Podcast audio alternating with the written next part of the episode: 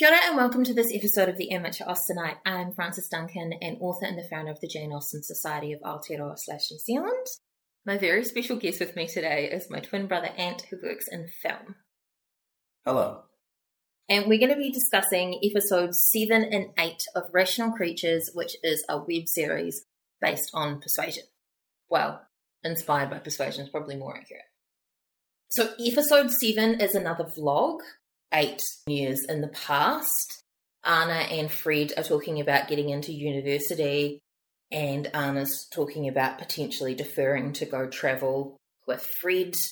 But you can tell that she's dealing with family pressure from her dad, and you discover that Fred's a military brat, so he's already done quite a bit of traveling.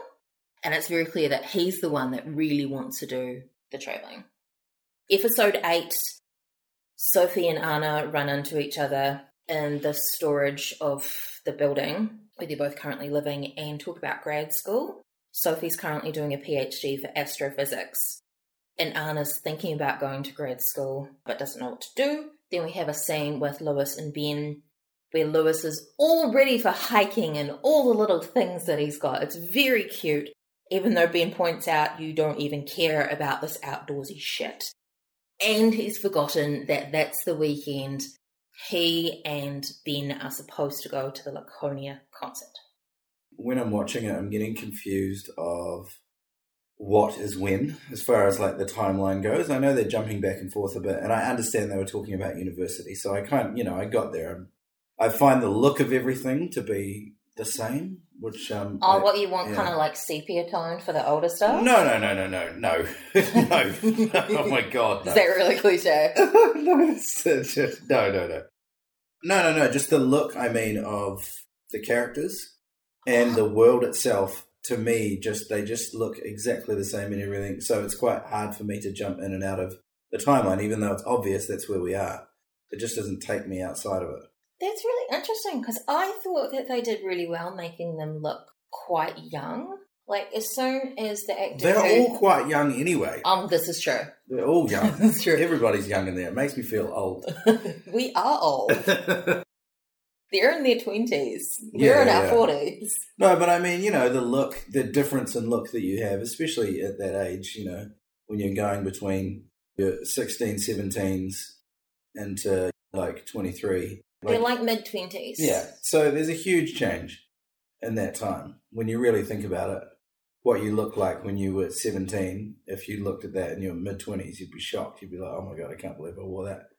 I think they have her in a lot more makeup in her vlogs when she's, you know, younger. Yeah. And that's a really interesting contrast to see because it doesn't look like she's wearing makeup the rest of the time. Obviously, she is because she's an actress, Yeah. but it's really noticeable, well, to me. But I'm wondering if it's because I'm female and therefore I notice the makeup stuff, like she's wearing glossy lipstick. Oh, I and li- got yeah. eyeshadow and stuff. Yeah, yeah, yeah, I get that. Yeah, but I mean, I'd like to say that I I notice makeup as well. I definitely notice.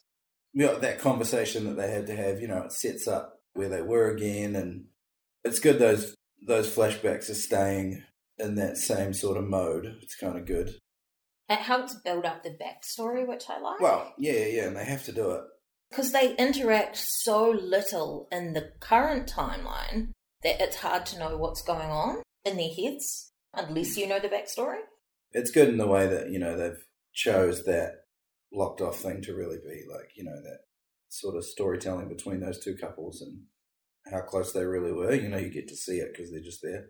I mean, it's good that it's the same ish, same ish. Anyway, I like that Sophie and Anna have just sort of run into each other and are comfortable talking to each other. Like, you get the idea that, you know, at some point they'd be friends, they'd be sisters. I don't. I don't think they looked comfortable together. I thought don't? they looked really awkward.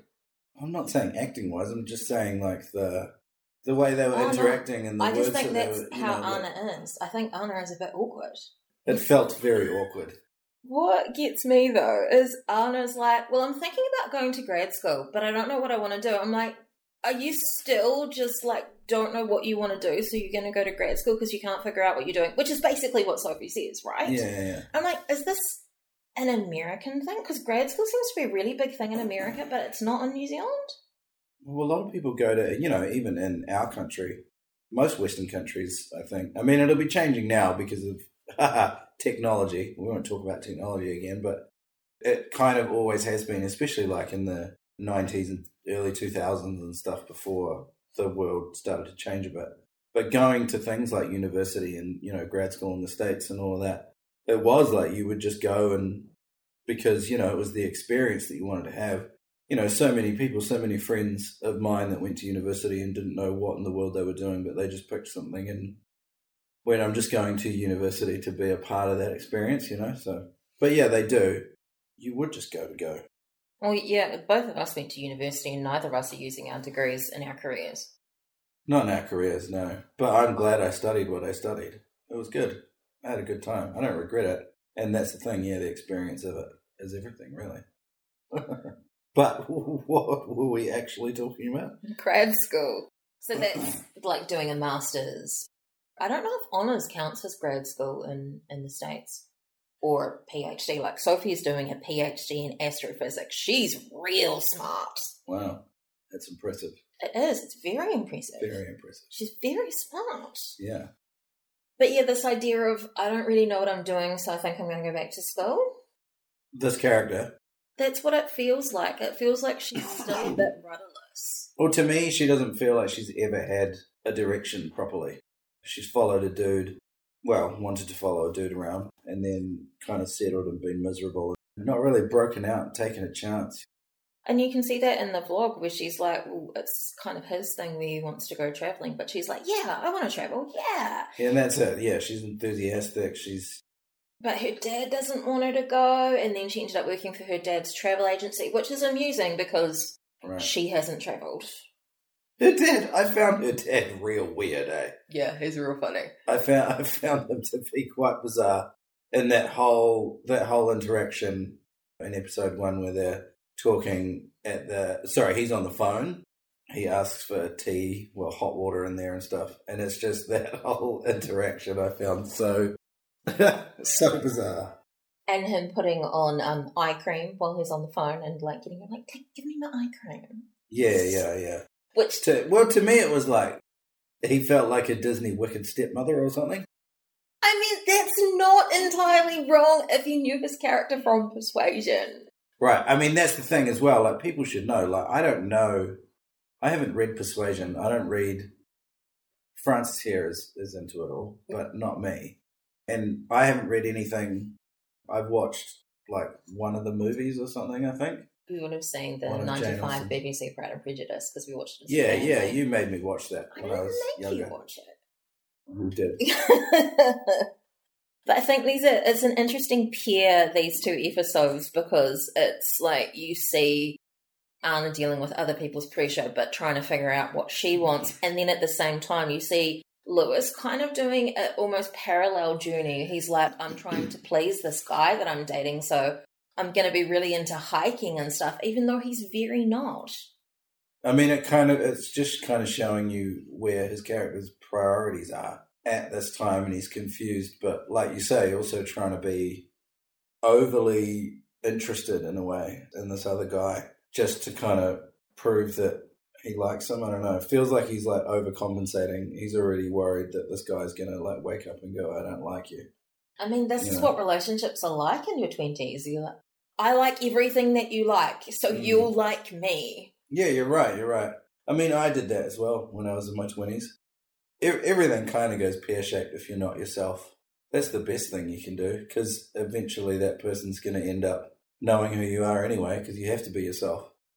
And so it is, yeah, yeah. I find it quite weird that he, you know, there's this guy that obviously really likes him. His other mate, sorry, I forget his name. Ben. Ben. And he can't see it. He cannot see that Ben's into him. He had no, I don't believe that. Yeah, in the in the beginning episodes where he gets the tickets to that show and they're looking at each other and all that sort of stuff while they're talking. And it's like his character, like, I fully believe from that scene that his character definitely knows this other guy likes him. Absolutely. There's no, like, the way he's looking at him back to Ben is saying, like, I know you like me and I'm flirting with you just with my eyes. To get to this point, he's obviously putting all his emphasis on, you know, his new guy. Fred. on Fred. Sorry, I'm terrible at remembering character names. I'm sorry. yeah, and then ignoring Ben and forgetting about Ben. And yeah, it's weird because they're still friends, but it's that weird like middle ground. And again, what you find yourself a lot of times in your 20s. It's just messy that period because everybody out there is just going for it, you know, trying to find that person. Something that strikes me is in Persuasion, the Louis and Ben characters, who are Louisa Musgrove and Captain Benwick, they fall in love off page. We don't get to see it. We don't get to see them when they're together. I think it was a great choice to put them in this so you can see their relationship because also the same sort of thing happens with Fred and Anna in, in this that you don't really see them coming back towards each other. But then this one that was completely hidden in the novel you do get to see. How do you mean it's hidden? Do you end up reading about the characters together eventually, or are they in the beginning of it, or what happened? The main character goes somewhere else, and those people were left where they were, and they fall in love while she's not there, so you don't get to see it. And then she comes back, and they're in love. No, she hears about it from somebody else. You never Oh. see those characters again. Oh, weird. I Yeah. wonder what the decision was for these guys to, for the guys making the web series, why they went in that direction. I mean, there must have been a lot of trying to figure out the bones of this and how they tell the story. So it'd be interesting to know why they chose to show those two characters that are not in the novel everywhere at the moment. Yeah, they feel really central to this series, and Mm. I yeah kind of like the parallels between their relationship and Fred and Anna's relationship, complicated by the fact that one person from each of those couples is dating each other. I guess it's kind of clever in a way because, especially like for hardcore fans like yourself, and I'm sure a lot of the people listening, to be able to bring in a couple like that that can run alongside your leads. Does those characters get together in, like, you know, Louis is with Fred at the moment? Does that happen in the book? Yeah, Oh, it does, right, Ish, right. kind of. The thing about relationships during the Regency period is that obviously you didn't date and you didn't kiss and that sort of thing. So the fact that So glad we've changed. that. I know. My God. the fact that their characters, the Louis and Fred characters in the book, were spending time together, everybody assumed that meant that they were going to be married. But they were never actually engaged, but everybody assumed.